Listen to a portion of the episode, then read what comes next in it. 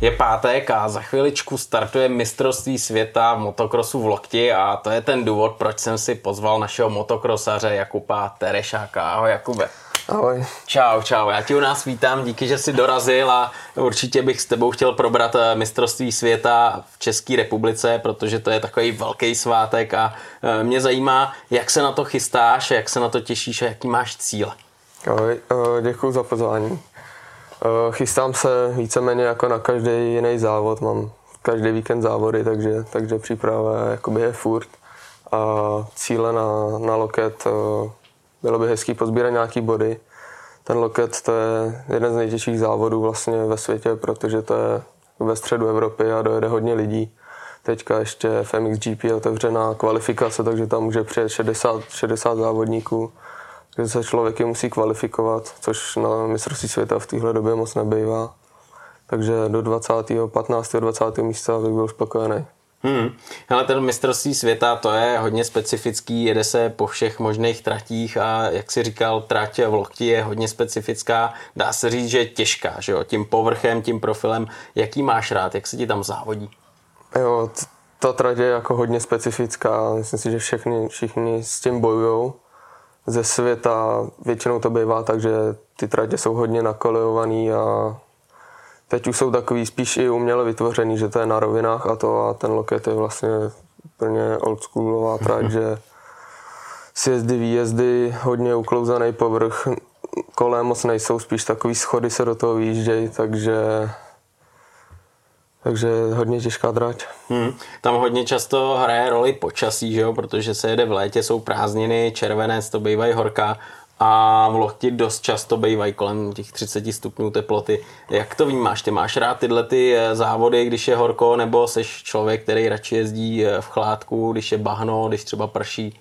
Já osobně mám radši, když, když zaprší a ta trať je jakoby víc, víc technická, než, než takhle v tom, v tom létě, když je kolem 35 stupňů, tak se furt musí kropit a ta trať už je tak, tak suchá, že, že se do toho nevíždějí pořádně kole a, a třeba v tom lokti, když je takhle sucho, tak to je fakt jako klouzačka. No.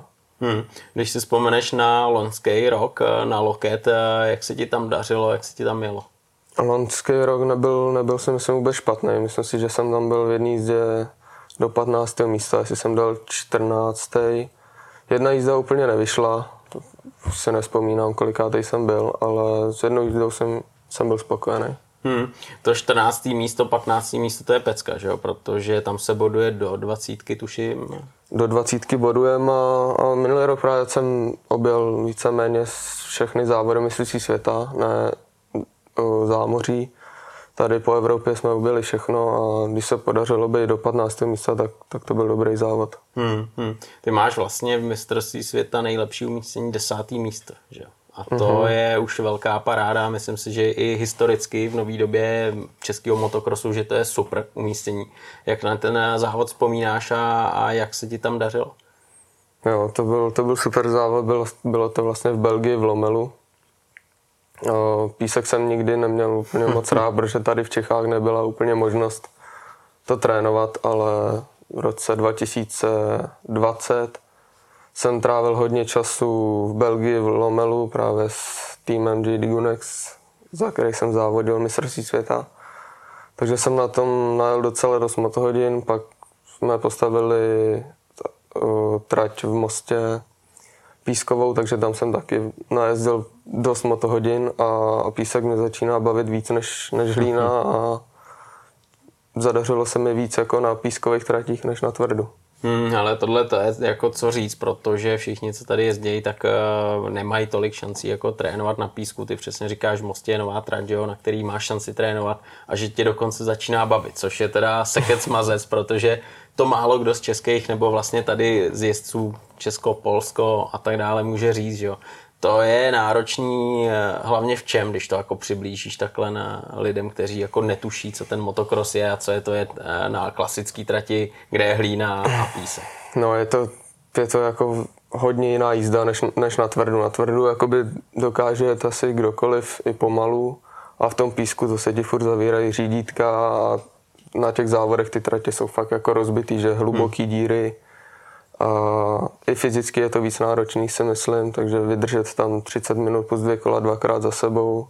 Ještě se to jezdí většinou v létě. Teďka jedem vlastně loket a hned, hned víkend na to jedem v Lomelu. Tam pojedu Openy Evropu při mistrovství světa. Takže, takže je to, ta, je to náročnější, si myslím, ve všem. Hmm fyzicky náročný, to je jako bez debat, ale když třeba jsem se bavil s klukama, co jezdí ve světě, tak právě říkali, aby si byl schopný, konkurenceschopný právě takhle závodit, tak uh, buď musíš bydlet v Belgii nebo v Itálii, anebo mít nějakou možnost tréninku na takovémhle specifickém povrchu, mm. jako je písek uh, u nás, což jako doteď úplně nebylo, nebylo možné. Jo, to tady máme vlastně na Slovensku a a v okolí Brna je jedna, dvě tratě, kde, kde se jakoby dá, ale jenom v zimě, protože v létě ta trať, jak je sucho, tak je to stejně tvrdý. Hmm. Pak my máme jednu a, a jinak, když jedeš tam mistrovství světa, tak musíš trávit hodně času prostě takhle v Holandsku, v Belgii a, a trénovat takhle v zahraničí. No. Jinak, jinak se to naučí nejde, musíš na tom strávit hodně času a, a zničit hodně materiálu. Hmm, na tom písku to je to všechno jenom hoří, veď? No, je to trošku horší než, než ta hlína, no, jakoby i motory, i, i jako rozety a řetězy a tady ty věci, to všechno mnohem rychleji odchází. Ty dokážeš říct, jestli je to třeba o půlku, ta životnost kratší, nebo, nebo těžko říct? Klidně, klidně možná jo, víc, když, když je ten písek mokrý a to, tak v zimě jeden, dva tréninky a mění řetězovku. Hmm, hmm. Ta motorka, to si říkal taky, odrovnáš několik motorek. Eh, hele, kolik motorek potřebuješ na sezonu? Liší se to, když jedeš 250 a 450. Ty 250 hmm. to minulý rok jsem si myslím 6-7 motorek. A teďka ta 450 mám na sezónu 3, 3, 4, si myslím, že to, ale mám, mám zase každý, každý víkend závody a trénu dvakrát týdně, takže toho najedu fakt dost. Ono je to spíš o těch motohodinách, že, jo? že když eh, spočítáš motohodiny, které mm-hmm. najedeš eh, v rámci tréninku závodů, tak eh, je to hodně. Ale ty motorky, ty máš třeba dáno, že já nevím, ujedeš třeba 50 motohodin a posíláš to pryč? Nebo? Jo, jo, máme to tak jako do, do těch 40-50 hodin a pak, pak jim měníme, že aby byl 100% spolech na to, na to vlastně závodit. Hmm. Nechceš jet na závody a nedokončit kvůli nějaký technický závodě zbytečný. To je jasný. Já právě jsem se díval, kde všude závodíš a ty závodíš jednak v domácím mistráku, že jo, teď se odjeli Petrovice, eh, jezdíš v Německu, jedeš tam i Adak, německý mistrák a jedeš i pár vybraných závodů mistrovství světa. A teď je zajímavý, že máš různý týmy a různé motorky. A jednou jedeš na Husqvarně, jednou jedeš na KTM. E, I když ty motorky jsou podobné, tak stejně tam asi musíš vnímat nějaký rozdíl, něco, něco tam je možná jiného. Dokážeš třeba říct, v čem je ta Husqvarna a KTM jiná? No, domluvil jsem si toho teda jako dost. No. Mám fakt jako hodně závodů, jedu vlastně celý český mistrák, ADAK, e, německý národní, když je volno a do toho ještě mistrovství světa, když je volno. A rozdíl mezi KTM víceméně jako žádný velký rozdíl tam není, jenom ta Husqvarna je trošičku nižší, nižší jakoby na zadku, že, že ta motorka je víc postavená jakoby na, zad, na zadní kolo. Ale nedělá mi to úplně problém jako přesedávat z té motorky. Hmm, hmm, hmm. Ty právě říkáš, že máš jako spoustu jako mistráků, spoustu závodů. Teď eh, si člověk sám asi musí ujasnit, eh, co je tou prioritou, když chceš mhm. závodit, když chceš sbírat ty body vůči sponzorům týmům. Jak to máš daný letos, v letošní sezóně? Jo, jo, je to právě, je to tak, no, hodně se to kolidujou ty závody, takže mám, hlavní mám český mistrák ADAK, naštěstí se ani jeden závod nekreje, takže v český mistrák jsem prozatím první, máme ještě tři závody do konce, čtyři odjetý, Mám 8 bodů náskok, tak doufám, že to udržím a na Adaku jsem teďka 8. nebo 9. celkově průběžně, taky máme ještě 3 nebo 4 závody do konce. Hmm, a v tom Německu tam eh, jedeš v německém týmu, máš tam podporu německého týmu a ten tým třeba na tebe klade nějaký nároky, řekl ti, OK, hele, máme požadavky, abys byl třeba top ten, abys byl do desátého místa a tak dále a tak dále. Není to úplně, že, že by tam na mě klečeli a to, jako jsou, jsou úplně jako v pohodě, ale, ale určitě jako domluvali jsme se, scháněli někoho do desítky, takže chtěl bych jim tam dojíždět aspoň, nebo já bych chtěl dojíždět do pátého, jsou spokojení, když kolem toho desátého místa není to úplně, že by tam hmm. byli na mě naštvaní, když, když se závod nepovede. Jak to hele třeba vypadá tady z tohohle pohledu, že jedeš domácí mistrák, priorita a pak eh, Německo a teď uh, scháníš to místo, nebo tě někdo přijde, osloví a řekne, hele, my chceme jezdce, který by tady zajel, jak říkáš, do toho desátého, uh, nechceš to u nás zkusit. Jak tohle to probíhá, když před sezónem se rozhoduješ, kde budeš jezdit, kde budeš závodit a v jakém týmu pojedeš? No, úplně se nestává, že by tě oslovovali. A na ten český mistrák já jsem vlastně za HT Group eh, závodil už v roce 2019, 18 na 250 ale v půlce sezóny jsem se zranil, takže, takže to jsem nedokončil a pak jsem šel do mistrovství světa. A na to Německo, to jsme se tak jako poptávali po týmech a pak, pak nakonec se, se ozvali sami. Mm-hmm. Ale je to je to různý. Buď ze známosti přes někoho, nebo to, takže je to hmm. různý. Hmm. Ale v rámci toho ježdění je asi důležitý, že? aby si jezdil nějaký kvalitní mistráky, aby uh-huh. byl připravený jak na vstup do mistrovství světa, tak eh, tady vybojovat titul mistra, svět, eh, mistra republiky, uh-huh. kdy to není úplně sranda, že jo, ta konkurence je tu veliká. Jo, ta konkurence hlavně jakoby tady v Čechách český kluci jedou fakt jakoby rychle. Pak je to rozdíl, když, když přejedeš někam do Německa nebo na mistrovství světa, tak tady s ním můžeš bojovat a na mistrovství světa ho ani nepotkat za ten celý den. Takže to a, a právě je dobrý, furt právě se udržu a když je volno, tak jedu to mistrovství světa, abych chytil nějakou tu rychlost, přece jenom to tam jede trošku jinak než, než tady.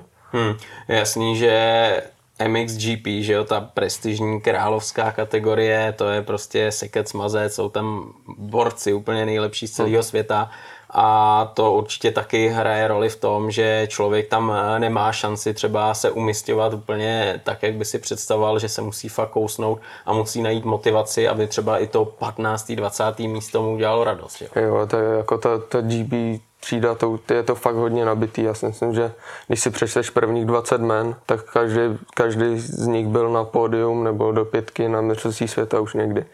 Takže jako umístit se tam do dvacítky není úplně jako snadný. Hmm. Tam samozřejmě i ten model těch závodů je trošku jiný, že jo, než eh, když se jede český mistrák, co se týče tréninku, kvalifikací a, a tak dále a tak hmm. dále. Jak eh, třeba tohle ti vyhovuje, jak se s tím dokážeš popasovat a vlastně se uh, úplně změnit mysl a teď se soustředit na tenhle ten systém mistrovství světa?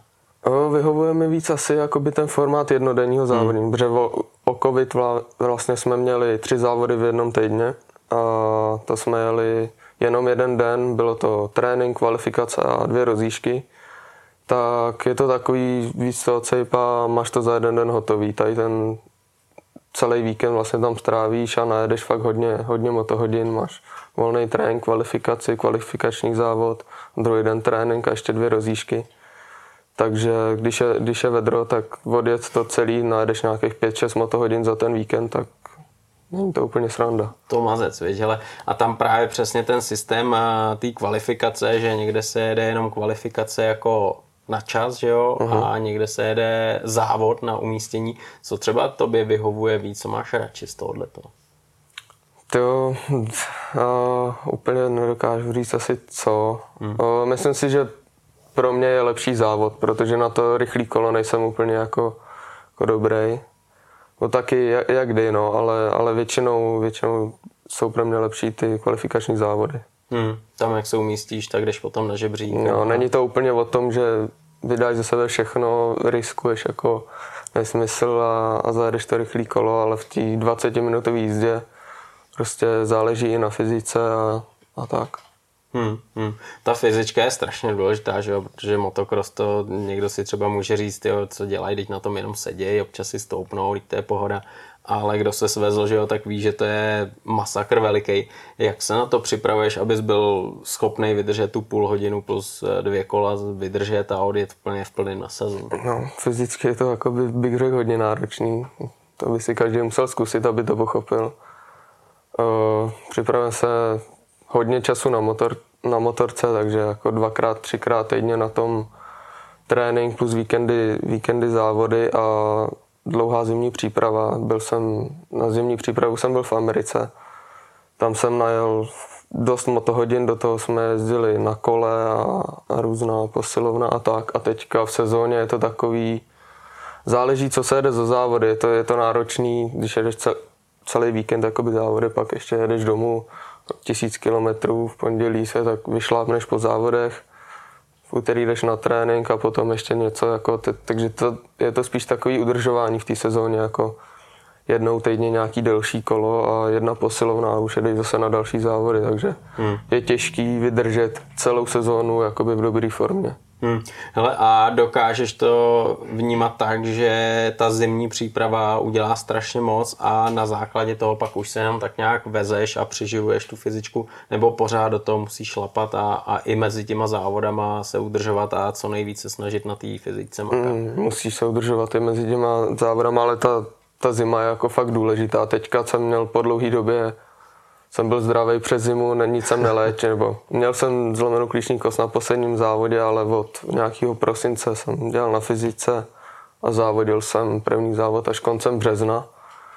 A dva měsíce v Americe jsem, jsem té fyzice dal jakoby dost a, a ty první závody na tom to bylo vidět. Fakt, jsem, fakt jsem se cítil dobře a, a pak už z toho těžíš a jenom to dokážeš udržovat, než, než ty roky předtím jsem byl s kolenama nebo tak tak jsem začínal právě v březnu jako všechno najednou a to ti trvá dva, tři měsíce, než se dostaneš někam. Jasně.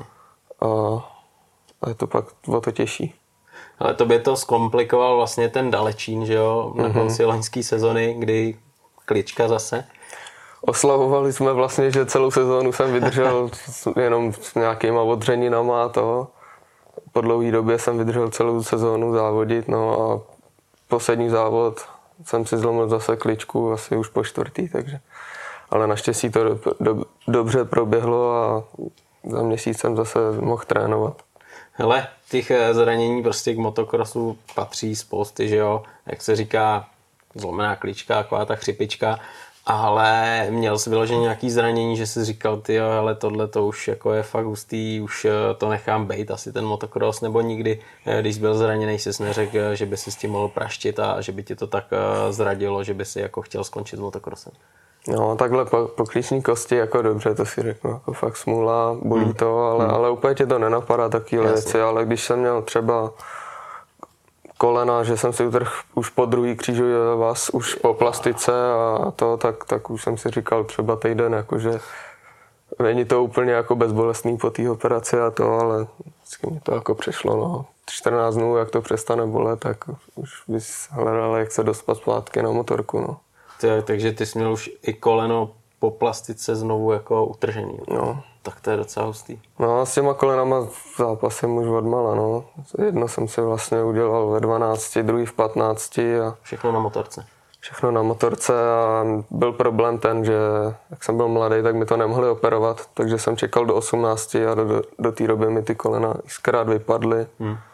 A vlastně bylo to hodně volný, takže takže s tím bojuju doteď, no, ale teďka musím zaklepat, to drží a funguje víceméně bez bolesti, takže... Hmm, takže jedeš ortézy, předpokládám. Ortézy, bez, bez těch by to asi nešlo. Hmm, hmm. Máš to jako vyloženě ty ortézy teď, co se týče prevence, ale nebo je to i s tím ohledem, že už to koleno jako není stoprocentní a, a radši to jistíš? Hmm, spíš jako není úplně moc jezdců, co by jelo bez ortéz, hmm. takže je to jakoby prevence, ale ono i kdybych, kdybych si teďka sundal ortézy a šel jezdit, tak se na té motorce vůbec necítím dobře, jakoby těma ortézama držíš tu motorku a to. Takže bez helmy a ortéz bych nesedl na motorku. Jako. Hmm. Hmm. Ale tohle je mazec, no, tohle je mazec a, a je fakt, že člověk, jak si na to zvykne, tak to je jako když v autě potom jedeš a nedáš si pás, mm-hmm. že mhm. máš taky takový divný pocit, jako bez helmy, to je úplně jako to. Jo, jo. to, to jako bez, bez chráničů v pohodě, ale boty, ortézy a tu helmu prostě hmm. bez toho to nejde, no, si myslím já. Ale mě fascinuje, kolik jezdců i na úrovni mistrovství světa jezdí přesně bez chráničů, bez vršku. Eh, ty to máš jak? Ale teď už, teď už má každý smůlu, protože už je v řádech, že musíš mít ty chrániče. Dřív jsem, dřív jsem jezdil teda taky bez, ale na té 450 si to nemůžu představit. Jako od těch kamenů to bolí extrémně. na 250 se to bolí, ale teď, co, co jezdím ty 4 pade, tak to je fakt jako hodně velká bolest. Tak kdyby do tebe někdo kropil paintballkou jako 10 sekund v kuse a takže chrániče, už jsem si na to zvyk, nevadí mi to a normálně s nimi jezdím. Hmm. Někdo, že jo, někdo jezdí s uh, krčím chráničem, hmm. někdo bez toho. Eh, jezdil jsi s tím někdy, nebo, nebo máš zkušenost? Ale jezdil, dřív, dřív s tím jezdil jakoby každý. Teď, hmm. teď už si myslím malý procento lidí si to na sebe vezme. A já jsem si to sundal díky tomu, že mi to zlomilo klíční kost, takže už jsem si to potom nenandal a od té doby už, už to nemám. Jo, vnímáš to tak, jako že třeba předtím to nějaký, nějaký, já nevím, nějakou prevenci splnilo, a nebo spíš tě zradilo to, že ta klíčka praskla a říkáš si, tyjo, tak uh, radši nebudu jako tady riskovat, že bych znovu si rupnul klíčku a, a pojedu radši bez toho. Ale nevím, každý, každý říká něco hmm. jiného, no. Někdo říká, že to je fakt dobrý, jako kvůli, kvůli zádům a to hmm. a nevím, jezdí se mi pohodlnější bez toho, většina lidí v tom nejezdí, takže, takže nepoužívám to. Mám ty chrániče, řeším hlavně ty, hlavně ty nohy. No. Hmm. Tam právě si říkal, to je, když tebe někdo kropí 10 eh, sekund eh, z paintballky, to mluvíš hlavně o tom startu asi ne? Nebo je to No, i když, závodu, i když za někým jedeš, nějakým... třeba, třeba zrovna v lokti, jo. to je takovej, řekl bych, štěrk a, a to, hmm. když dostaneš, to, to je fakt jako velká bolest. Hmm. A to, když dostaneš potom na to samé místo zpátky, víš, jo, to jo, už, to, to třeba pak, když máš jizvy právě na klíčních kostích a to a furt to tam je to příjemný, no. hmm, hmm. To zlatý písek, teda jo, asi vidí. Právě ten písek se mi líbí, no, tam je to takový, když někoho dojedeš, tak není těžký někoho předjet. Ta trať je široká a je tam hodně variant, co, co je rychlý a když máš sílu, tak většinou každého předjedeš. A v tom ti bude jedna rychlá stopa občas v pár zatáčkách dvě, dvě tři a, a to náročnější tam někoho předet a většinou jedeš za ním a aby to předjel, tak musíš jet fakt blízko za ním a pak tě kropí, no. Tam víceméně čekáš na chybu, když udělá no. soupeř chybu, tak ty to využiješ a to předjetí jako málo míst, málo míst vy. Jo, jo, a musíš, musíš být trošku, trošku ostrý, no. Nesmíš úplně, úplně čekat. Tady na tom mistrovství světa jako úplně tam nejde jako jezdit a, a čekat na nějaké chyby, že musíš, musíš použít ty lokty občas. No. Ale v Čechu, v Česku vždycky, když se závodí, tak je tam velká jako kulisa diváků, velká podpora. Jak třeba vnímáš tohleto, že tam jsou čeští fanoušci a teď vnímají to, že tam jedou čeští jezdci. Dokážeš vnímat to, že tě prostě hecnou, že potkáváš depu, že potkáváš kolem trati? Ale normálně to úplně jakoby moc, moc nevnímám, jako na závodech, jako okolí a to. Kolikrát se ani nepodívám na mechanika s pitboardem. Eh, občas je to jako blbě přehledný, ale, ale když, když se fakt soustředím, tak moc věcí nevidím, ale v lokti, v lokti toho je jakoby fakt dost. Ještě to mám kousek od baráku, takže hodně kámošů dojde a to, takže, takže to mě baví, no. To, tam, tam to slyšíš jako na hodně, hodně místech. Tam se startuje, že jo, do zatáčky, do pravý zatáčky, pak je levá a ne, ne, proskakovák. Teď, teď je to jakoby po staru zase Takže dlouhá rovina a levá 180 jasný. vlastně to. Aha, aha. A tam jdeš rovnou do těch proskakováků. Jo, jo. Jak se ti líbí tahle ta pasáž? Jo, e, na 250 to bylo hodně náročné, protože tam vlastně jsou ty proskakováky, že se to skáče 2 a 3. Mm-hmm a na ty dvě pady jako zvenku to tak nějak jako šlo, nebylo to úplně jednoduchý, ale pak to začaly skákat i zvnitřku. Takže skákat 30 minut zvnitřku ty preskakováky, 50% prostě se ti nepovede a skočíš to tak, že, že se skoro zastavíš na tom třetím. To nebyla úplně sranda, no, tak teďka se těším, že na ty 450 to je takový, že to má prostě výkon a nemusíš to tolik rotit a dolítneš tam. Vrkneš a seš tam, kde hmm. potřebuješ být. No, tohle to určitě je velký rozdíl, že jo? ale 4 eh, pady určitě bere víc sil. Ty jo, teďka jsem si měl tu možnost zase zpátky zajezdit na dvě pade a pro mě je asi lepší ta 450, dobře. Bolí z toho víc ruce, ale míň musí řadit. Na ty čtyři pade vlastně tři, čtyři a teďka jsem měl závody a v sobotu na dvě pade a to jsem měl od jedničky do pětky to tam furt sekáš, furt spojkuješ někde a hrozně na tom cvičíš a na ty čtyři pade víceméně jenom tři, čtyři spojkuješ do toho, ale jako je to takový musí se toho víc držet, ale mám radši tu 450. Hmm. A to určitě platí i o tom eh, závodě v Lokti, že jo? Tam ta trať je mm-hmm. o tom kopce, sjezdy, takže 450 100% lepší pro tu trať. Jo, to je trošku horší, když je to právě uklouzaný na, na to zatáčení, ta motorka ta dvě pade je taková ohebnější, ale, ale za mě někdo to má radši tu dvě pade a já čtyři pade. Jasně. Jo, tam u těch motokrosových 450 ten výkon je fakt velký, uh-huh. ale stejně daleko asi víc jde o pérování, aby to pérování bylo prostě tip-top, jak ho máš rád. Jak třeba ty seš tady na to háklivý, aby si měl motorku udělanou tak, jak má být, aby to pérování bylo přesně tak, jak si přeješ. Jo, ta dvě pade, ta byla, ta byla jakoby tam si musel do toho šáhnout a, a něco s tím jako dělat a ten výkon se tam fakt řešil kor na tom světě, když si jel s fabrickýma motorkama, tak, tak to bylo furt, furt nějaký ladění motoru a ta 4 to, tam je toho jakoby až moc. Takže to je v pohodě, to ani neřešíme a pérování to je docela náročný udělat. Každý jezdec to má jinak, takže nejde, nejde říct, tamhle ten jeden rychle, podle něj si udělám pérování, Jasně. prostě na tom se nesvezeš na tebe to bude moc tvrdý, měkký. Já s tím taky nějak jako boju a teďka, teďka v Německu vlastně mám, mám kluka, co mi dělá pérování a nějak jsme si sedli a, a teď jsem spokojený. Ty jedeš vlastně KTM s Kvarnou, tam jsou vzduchový tlumiče, ale já předpokládám, že ty jako motokrsař, závodník jedeš eh, vnitřky trošku jiný, že tam máš asi klasiku. Uh, začínal jsem na klasice, měl jsem vlastně ten konvalv, co se dá koupit Aha. od Viporu a Jasně Teďka jsem přešel normálně na originální vzduchy. Jo, tak jak to má. Jo, jo, a mně se to líbí víc, jezdím Fakt, teď vlastně měsíc na tom závodím a, a líbí se mi to víc, takže jedu, jedu lepší zadní tlumič, ale přední, přední tlumič jedu normálně originál. Úplně originál, tak jak lidi si můžou koupit ne, motorku? No, jako jsou lehce upravený, ale, ale jsou to normálně ty originál tlumiče. Hmm. Hele, z tvého pohledu jako profíka mě to strašně zajímá právě to, jak vnímáš eh, klasiku, mm-hmm. když si jel ty konvalvy a teďkom ten vzduch, eh, je tam, je tam jako pocitově nějaký rozdíl? Jo, jo. Hrozný, je, je tam, hele, já třeba mám rád krabicovou motorku, jako když mi dáš úplně uh-huh. sériovou motorku, ta motorka je jako hrozně příjemná. Nedá se na tom jet úplně, úplně rychle, ale třeba na dlouhou jízdu, když, když na tréninku nebo to, tak, tak se mi to líbí, protože to není úplně udrncaný a ty vzduchy líp se mi s tím zatáčí, každá motorka to má taky jinak, ale mě, mě to vyhovuje víc.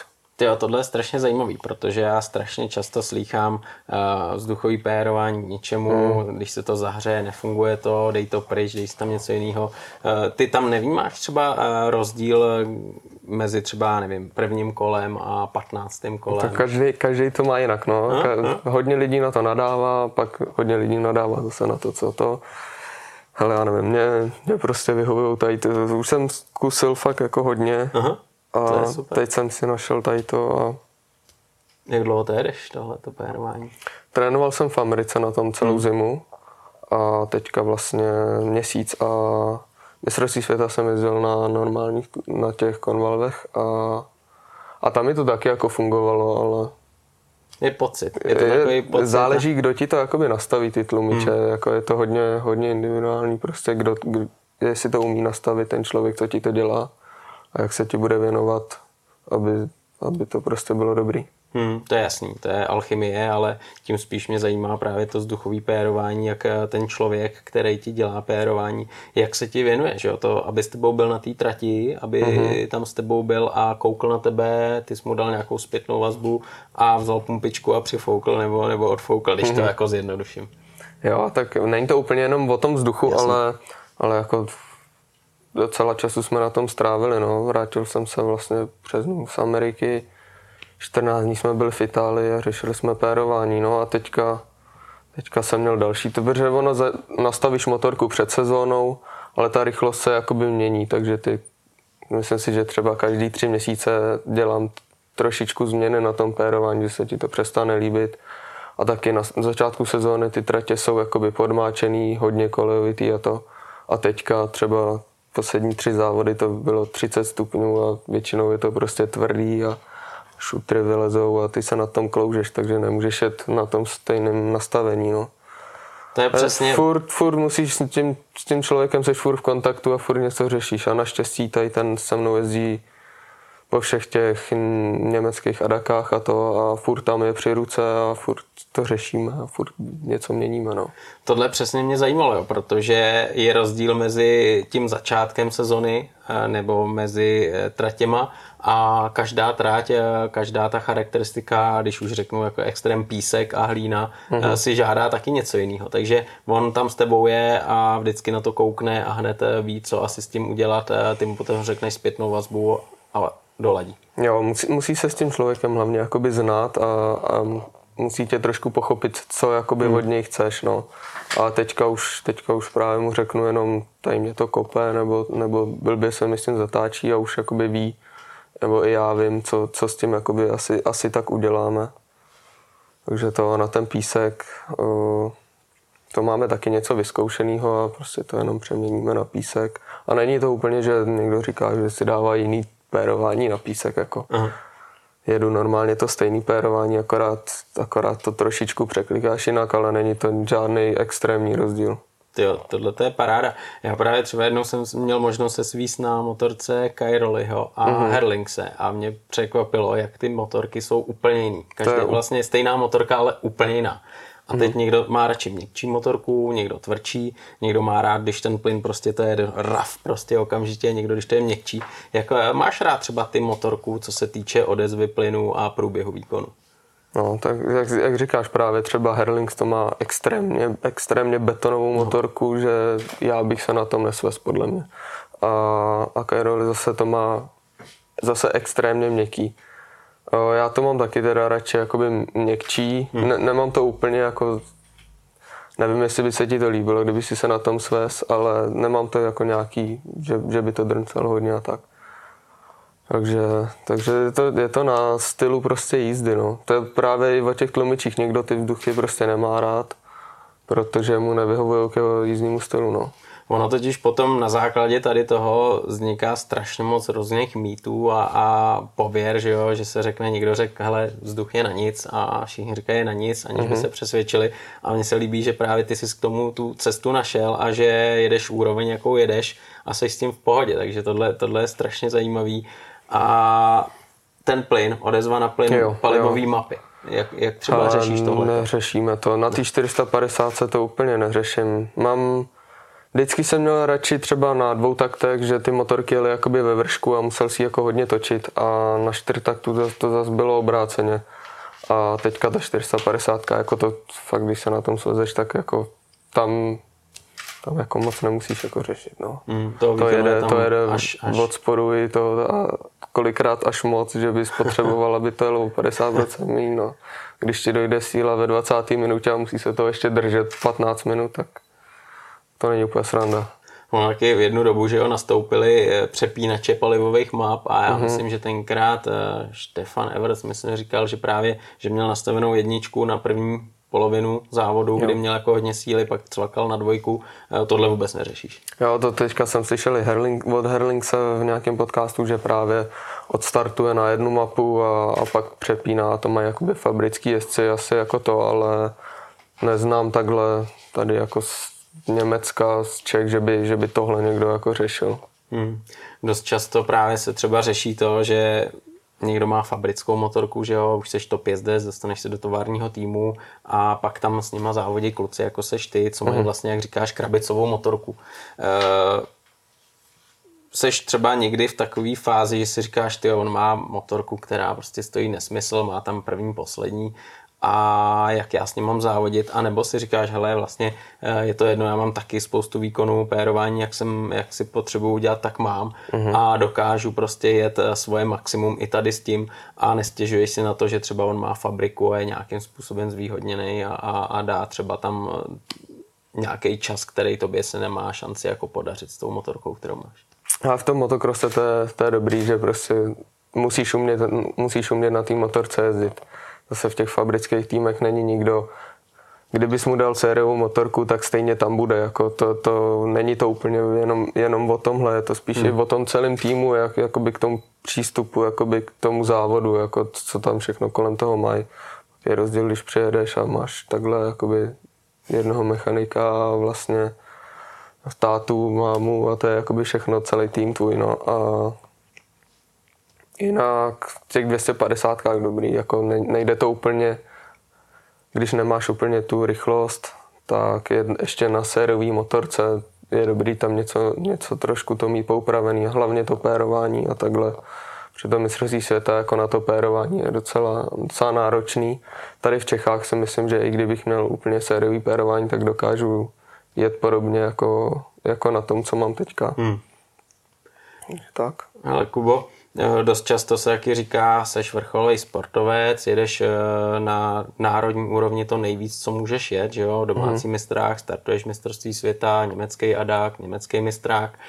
A teď vlastně pro tebe je to takový to maximum, co jako můžeš jet ale stejně jako pomýšlíš na to být ještě lepší a dostat se do továrního týmu a, a jet mistrovství světa to nejvíc.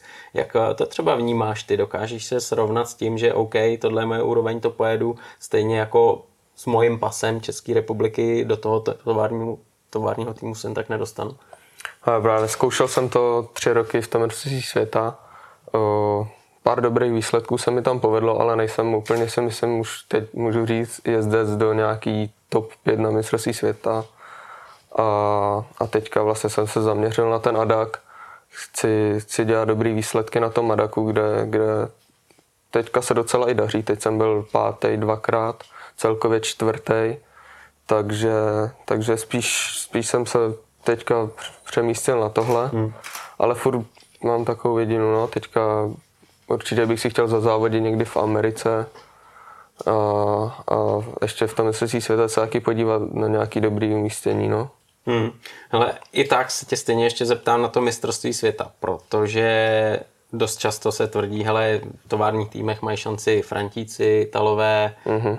Američani, že jo, a Čech prostě tu šanci nemá, i kdyby byl sebe lepší. Vnímáš to taky takhle, nebo myslíš, že kdyby se tam ukázal, že třeba jezdíš na sériový motorce, eh, pravidelně top ten, že by nějaký ten tým eh, si řekl, ty brďo, jako to Ale myslím si, že to takhle úplně není, jako že, ne. jako dobře, ten Španěl, Francouz to má mnohem jednodušší, hmm. když, když je dobrý, tak, tak je to jednodušší, ale zase ono jich tam je jako víc. Tady hmm. v Čechách, když jsi výjimečný, třeba máme Vítu Marka teďka hmm, a Julu jasný. Mikulu a Jula, Jula vlastně i, i Vítě mají teďka v, Jula je ve fabrický jakoby Yamaze, a Vítě má fabrickou podporu od KTM, takže není to úplně nemožný, si myslím, když seš výjimečný a oni tam dokážou jezdit na pódiu, těch 125, tak nějaká ta podpora prostě přijde. Hmm, tohle je super a třeba pro mě vždycky je takový jako ne vzor, ale příklad uh, Tim Geiser, že jo? protože to je slovinec a je to několikanásobný mistr světa uh-huh. a mně se líbí i tím, jak jede, tím jeho přístupem, takže tam přesně on ukázal, hele, já jsem slovinec, kde ten motocross třeba nemá, že jo, takový jako kořeny, kdy nejsou tak silní sponzoři, ale prostě jedu tovární Hondu, že jo. Jo, přesně tak, no tam slovinec a nevím, jestli tam nějaký byl předtím, tak, takhle jako dobrý, no a teďka, teďka vlastně ten, ještě tam je teďka jeden v MX2 Jan Pancar a ten taky začínal, nebyl úplně nějaký výjimečný, ale prostě tím udělal, proslavil ten motocross ve Slovensku a najednou ty sponzoři a všichni jakoby začali slyšet o tom motocrosse a už je to i pro, pro toho Pancara jakoby jednodušší sehnat nějaký partnery na to a, a tenhle rok už objíždí zámořský závody a, a všechno okolo. Hmm. Hele, a když, když jako sleduješ tuhle tu scénu, tak určitě, když jsi třeba byl malý kluk, který jezdil na 65, 85, tak si určitě nějakýho vzora měl, dneska už je to určitě jak jinak, ale uh, kdo byl pro tebe třeba vzor, eh, na kterýho se zdíval, říkal si, ty brdě, takhle bych chtěl jezdit. Ale vždycky se mi líbil už nějakých 60. 80. naročen. Hmm. Eh, není, není daleko odsaď a, a vždycky ten styl byl jakoby výjimečný a, a na to jsem se rád, rád koukal. A i teďka vlastně, když, když se podívám na Amu na nějaký závody, tak fandím jemu, takže to, to je asi jediné, jinak, jinak teďka z mistrovství světa nemám úplně nějaký jakoby vzor, jsou tam lidi, co se mi líbí, jak jedou a, a snažím se něco koukat ještě. Hmm, hmm. Ty jsi právě zmínila, já jsem se na to právě taky díval, že si zimní přípravu strávil v Americe, což Amerika to je motokrosový ráj, že jo, tam ty jejich tratě, to je neuvěřitelný, ať ty přírodní nebo superkrosový, nebo ty běžný, pro běžný motokros. Jak jsi to tam užil, jaký to bylo, jak na to vzpomínáš? Ale pro mě, byl jsem tam dva měsíce a pro mě asi nejlepší dva měsíce, jakoby možná i v životě. Jako já jsem tam byl extrémně spokojený. Tam bylo vlastně takový tréninkový centrum veliký, kde bylo, já nevím, 60, 60 70 jezdců od dětí po dospělí a, a všichni trénovali jakoby tak nějak i pohromadě, bylo to rozdělené na skupiny. Byla tam sice jedna trať a všichni bydleli, bydleli kolem té tratě a, a ráno si měl buď, buď fitko, nebo, nebo si měl od rána motorku a pak se to jenom prohodilo a ty, ty šli cvičit, ty šli jezdit a, a ta trať byla každý den prostě od pondělí do pátku připravená, řekl bych na 100% prostě skoky, takže si věděl, že když najdeš vlevo, skočíš to tak, že vpravo to bude stejný a, mm. a nedostaneš tam kopanec a nerozbiješ si hubu, prostě to bylo všude stejný a, a dalo se na té trati jako fakt, fakt pospíchat. Ty jo, jak eh, se vlastně dostaneš takovýhle příležitosti, že vyrazíš do Ameriky a dostaneš se do takového kempu a máš šanci tam trénovat? Mm, dostal jsem, vlastně Jirka Jankovský dělal jakoby eh, posílal tam kluky od sebe, takže, takže mi o tom říkal. Říkám, že bych to jako chtěl taky zkusit, tak, tak jsme se domluvili a, spojili jsme to a byl jsem tam vlastně s nima. Mm-hmm. A, a jinak eh, stačí, stačí se prostě o to zajímat a, napsat jim a dá se tam dojet, no. A, mm. a můžeš tam trávit zimu. Myslím si, že nebo za mě, za mě to byla jako nejlepší zimní příprava, co jsem, co jsem kdy měl. To vnímáš i teď, když závodíš, tak si říkáš, ty brdě, to mi dalo jednak fyzickou přípravu uh-huh. a jednak eh, tím, že jsem seděl pořád na motorce, tak eh, jsem na tom teď, jak jsem. Jo, to určitě a hlavně jako nikdy jsem netrénoval takhle moc na motorce. Jezdili jsme od pondělí fakt do pátku každý den a nepřestalo mě to víceméně bavit. Jako tady v Čechách, kdybych jezdil takhle, tak, tak po 14 dnech prostě mě to už nebaví. To je právě přesně to, jsem se chtěl zeptat, jestli jsi ten systém toho tréninku přivezl i sem zpátky potom a jo. snažil se to držet. O, nepřivez, protože tady to není úplně možný to takhle dělat, protože tam prostě máš buď i třeba jenom den, kdy, kdy se učíš techniku a, a prostě máš zatáčkovou trať, která má, nevím, 20-30 sekund, 80 je. zatáček a, a jezdíš bez brzd, bez pojky a v sedě, ve stoje a to a tady v Čechách prostě teď, eh, nebo i jako v Evropě prostě to úplně není možný, no. Takhle trénovat, prostě přijedeš na, na tráč, kde je sucho a to a, a, a jako dokola, jízdy, jízdy jako super udělá všechno, ale na tu techniku úplně takhle na motorce se, se nedostaneš a ne, nemá to podle mě úplně takový smysl jako tam. Hmm. A to bylo přesně na jakém místě? U koho to bylo tohle?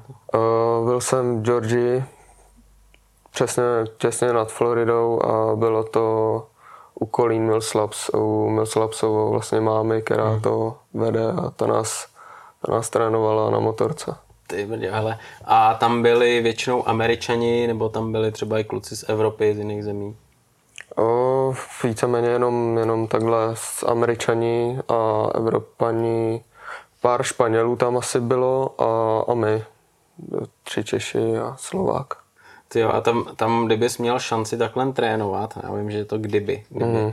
ale kdyby byla možnost takhle trénovat i během sezony, během roku, třeba v těchto podmínkách v Evropě, dovedeš eh, třeba říct, že třeba by ta forma šla ještě pořád nahoru, anebo to, že vlastně tam to ukončil a teď tady v těch podmínkách to není až tak možný trénovat tímhle stylem, tak eh, ta forma zůstane tam, kde je a jenom už ladíš fyzičku a ale těžko říct, úplně nevím, jestli by mě zase bavilo takhle celý rok tohle, protože vidím na těch Američanech, jak jsme tam přijeli, my jsme byli jako, jako že jsme to fakt chtěli všechno jako na 100% udělat a, a dělali jsme to a oni byli takový, no, tamhle jako jeden den úplně to jako vypustili, že to. Uh-huh. Takže nevím, jak by to bylo, jestli bych se pak nepřejezdil. Yeah. Že ke konci už to bylo taky takový, že zase tohle a to, ale těžko říct, no. Uh, ale ono zase pak je rozdíl. My jsme se vrátili vlastně měsíc předtím, než začaly závody tady v Evropě. A ty americké tratě a evropské tratě, to je prostě jako velký rozdíl. A musel, musel by závodit jakoby v té Americe. Protože tady prostě to je jiný motocross.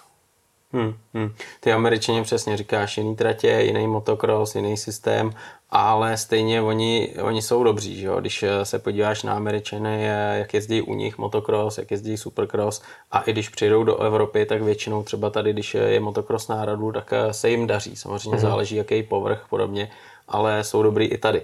Takže ten motocross je tam asi hodně vysoko.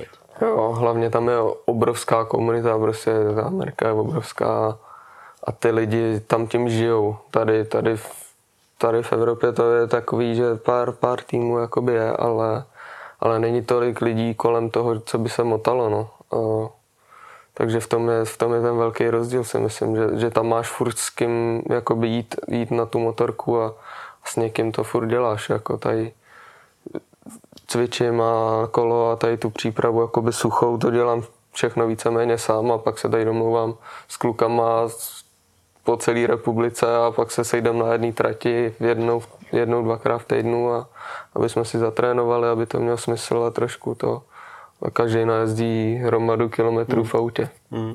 To je právě to, že ty potřebuješ trénovat uh, s klukama, který jsou na stejný úrovni, že jo, a to je právě ten motor, co tě táhne a hmm. s kterýma závodíš a hecujete se, s kým třeba jako nejradši trénuješ a s kým ti to dá úplně nejvíc uh, ta příprava.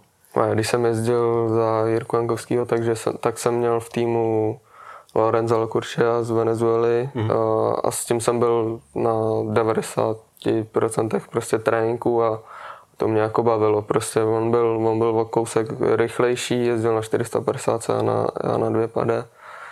Takže, takže furt jsem měl ně, někoho jakoby dohánět a musel jsem se snažit. No a teďka, teďka se tady domlouvám s klukama, s Patrikem Mličkou, s Rudou Veštou a takhle, co jsou jakoby poblíž a, a aby jsme se prostě naháněli na tom tréninku a, a máš větší motivaci mu ujíždět nebo, hmm. nebo tak. A trať je ti úplně jedno, kam vyrazíte trénovat? Nebo vybíráš, no, aby to bylo? Teďka se snažíme vybírat tam, kde, kde to nějak upraví, pokropěj nebo něco, no. Ale, ale je to těžký tady teďka, teďka přes léto. Ale z domácího mistráků, když se jedou závody, ať je to Pato, Pacov, Petrovice, jezdila se Kaplice, eh, která tratě se ti líbí svým profilem, kam se vždycky jako rád vracíš závodit? Ty jo, takhle, takhle z těch tratí, co jsou teďka v českém mistráku, tak ten Pacov mám asi nejradši, hodně, hodně jsem tam natrénoval a Opatov se mi líbí a to asi tak, no. Takhle tady ty dvě tratě jsou mi jakoby nejoblíbenější, si myslím, po Čechách. Hmm. Zmiňoval si právě, že Amerika je úplně někde jinde, co se týče tratí, ale když se podíváme do Evropy, tak ty dokážeš srovnat vlastně Českou republiku, závody, hmm. závody v České republice a Německo, že jo? protože tam jedeš Adák a jedeš tam i německý mistrák. Jak třeba vnímáš eh, rozdíl v tratích eh, vlastně tady kousek vedle sebe Čechy, Německo? Jo, ale ty tratě jsou víceméně jako dost podobný. Čechy už, už taky ty tratě se trošku jako modernizují a, a už začíná být, jakoby, že ty přidělávají nějaký skoky a takhle. Ale největší rozdíl je v tom, že třeba v tom Německu tu trať přes den ještě jakoby upraví ti nějak nájezd, nebo když je to tam hodně tvrdý, tak to povoraj, nebo zase se vyjede nějaká, nějaký nebezpečný díra nebo, nebo kole, tak to porovnaj a to a, a to tady do Čech ještě úplně nedošlo, no, tady prostě se to připraví den předem a pak se to jenom dokropuje a, a v tom si myslím, že je jako fakt ten, ten rozdíl, no. Hmm, takže jako myslíš si, že třeba kdyby se ještě tady třeba víc věnovalo té trati jako v Německu, mm-hmm. že by to zase zvedlo tu úroveň? A... Určitě. Určitě jako by chtělo, by chtělo by na tomhle zapracovat, no. Na, na, tom, na tom českém mistráku. Jako jsou i tratě, kde, kde to dokážou jakoby nějak poupravit, ale, ale není nich moc. Hmm. Ale často se říká, že vlastně je dobrý trénovat na nějaký trati, která je rozbitá, která je v nějakém jako blbým stavu, že jo, protože vlastně těžce na cvičišti, lehce na bojišti. Vnímáš to stejně, nebo, nebo radši preferuješ, když ta trať je dobře připravená a ne, určitě musí, jako ono, když pak trénuješ na, na rovný trati, jako hmm. dobře pro tu rychlost je to dobrý, ale na tu fyzičku a tak a žít se trošku s tou motorkou. Jenom furt ty tratě jsou jiný, každá trať je prostě jiná a jiný povrch a to, tak, tak je dobrý prostě trénovat na těžkých tratích. No. A což mám rád ten písek, protože ten, ten je většinou jako těžký vždycky a dá se na tom pušovat prostě co nejvíc. Hmm. Kujo, ty jsi jel vlastně, jak jsi říkal, eh, za Gunex, za, mm-hmm. za tým, český tým, který je mistrovství světa, jel si celý eh, svět, vlastně všechny závody. Eh, Teď vlastně jedeš za jiný tým, nejedeš už svět, není to ta hlavní priorita. Jak vzpomínáš na ten vstup do mistrovství světa, když si tam přišel vlastně z českých tratí do mistrovství světa, najednou prostě velký svět, špičková, špičková úroveň nejen závodníků, ale celého toho zázemí? Já už, já jsem jezdil ten, na těch tratích, kde se jezdí mistrovství světa třeba od 14, od 13, jakoby mm. už, už od 80, tak jsme to Jasně.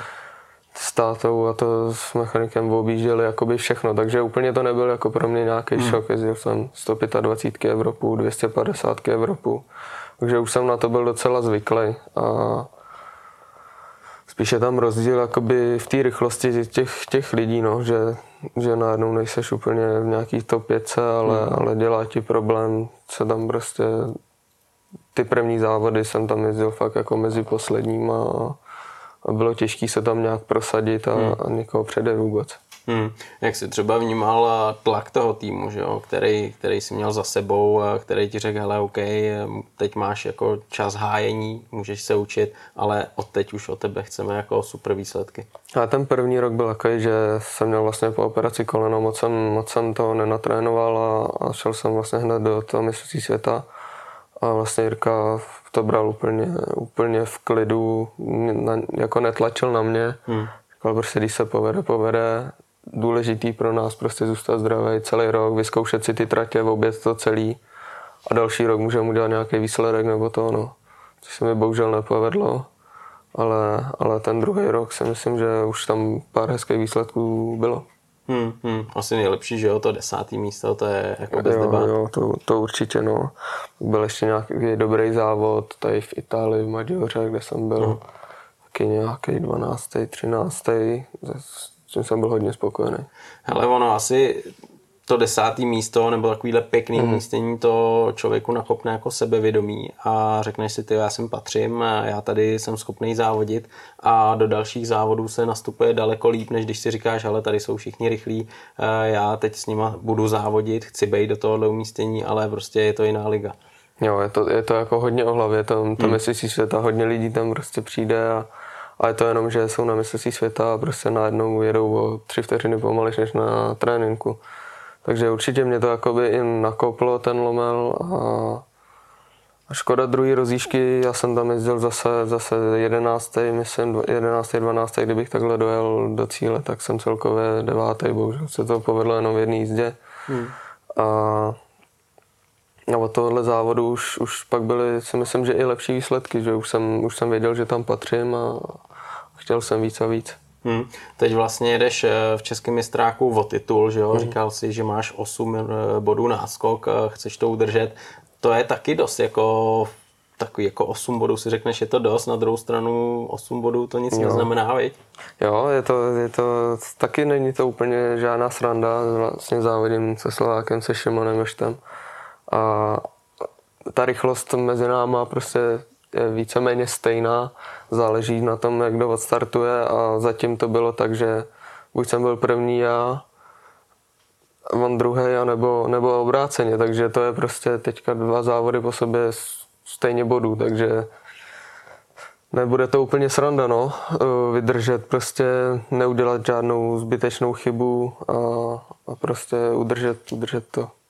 Tam jsou tři závody do konce a ty víš, kde se bude závodit, vnímáš to jako, že jsou to tratě, na kterých se ti jede dobře, kde by se mělo dařit, nebo to bereš tak, že to je úplně jedno, na jaký trati jedeš, ale eh, jde o to jako vydržet jako hlavou v pohodě a snažit se vždycky odstartovat a dotáhnout to na co je nejvyšší. Snažím, snažím se úplně jako neřešit, na jaký trati jedu a dát do toho vždycky jako 100%, no.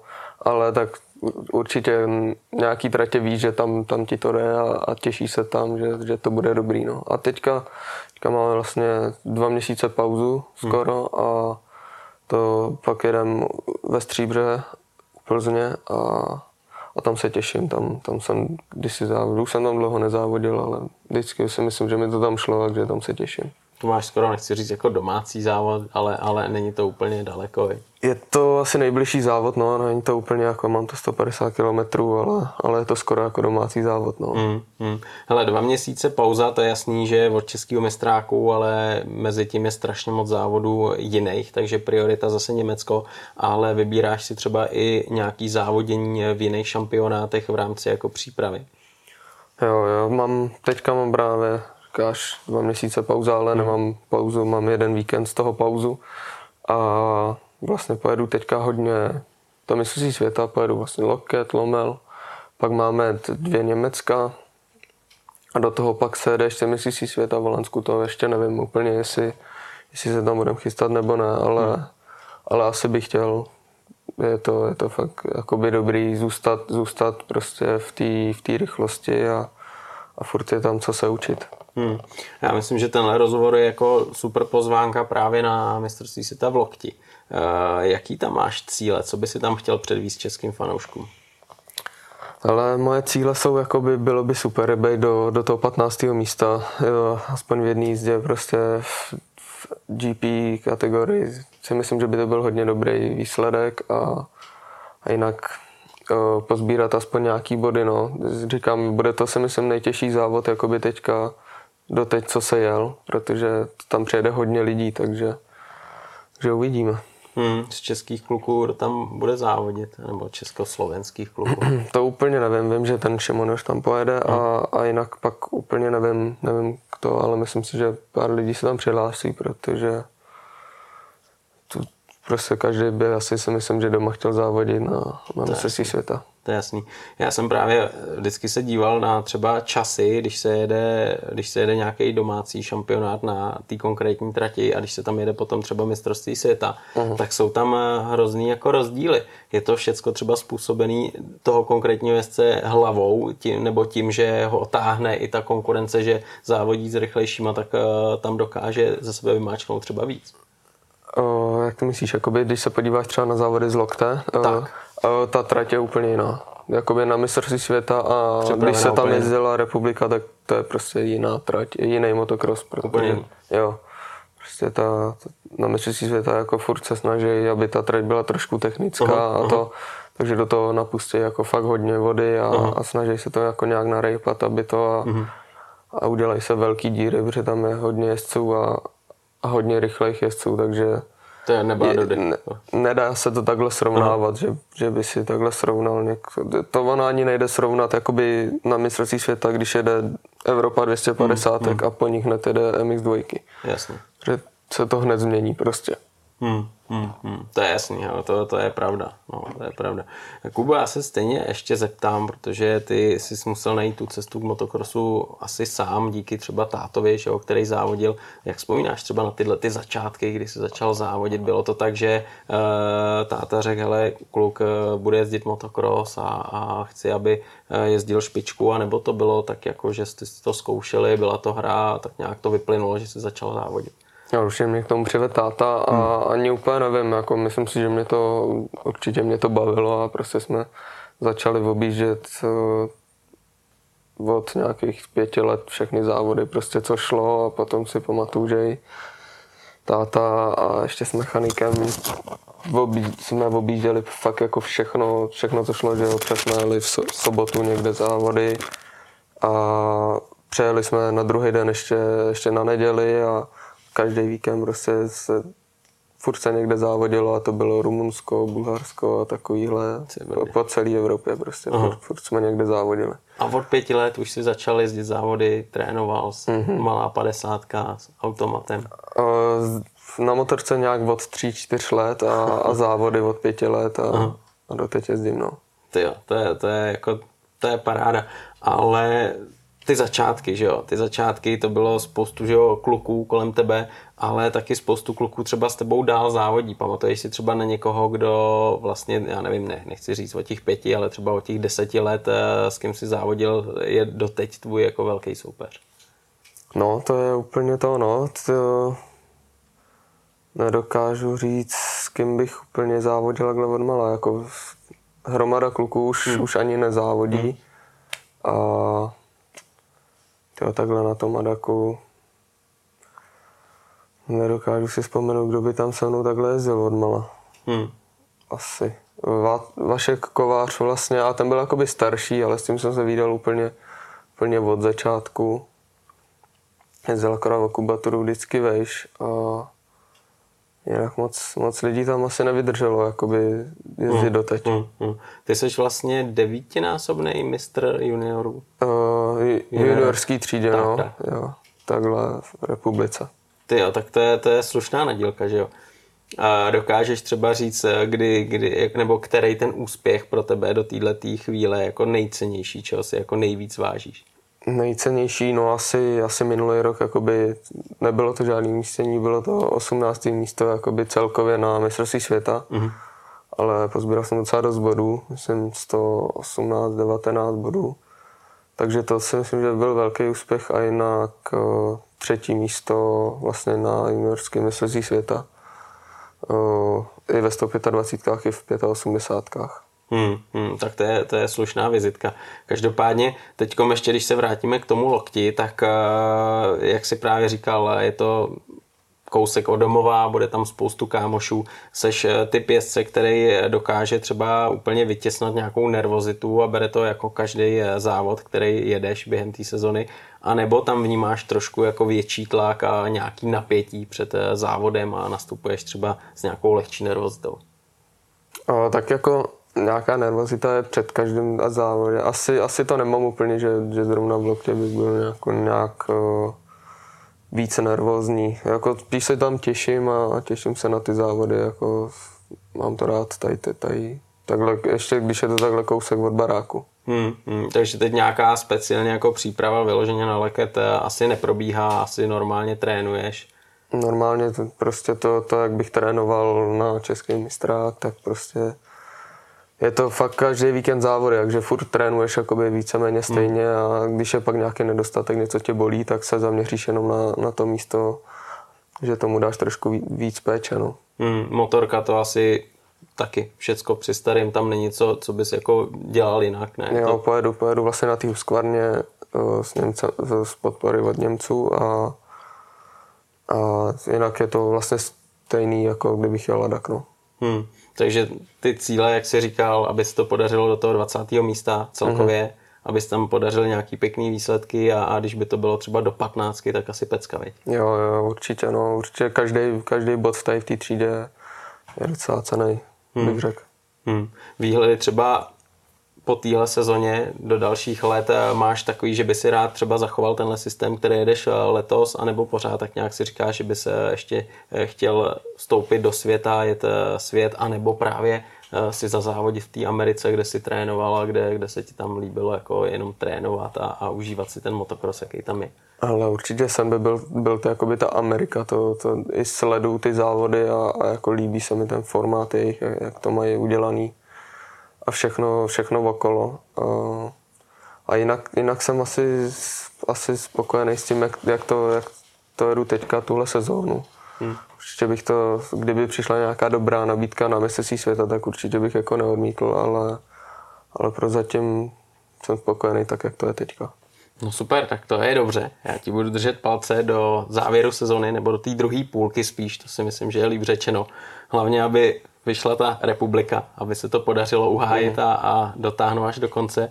No a ať se ti podaří loket, protože to si myslím, že všichni budou hodně sledovat a že každý Čech, který trošku fandí motokrosu, tak tam chce mít to želízko v ohni, tak držím palce, aby si všem udělal velkou radost. Já ti děkuju.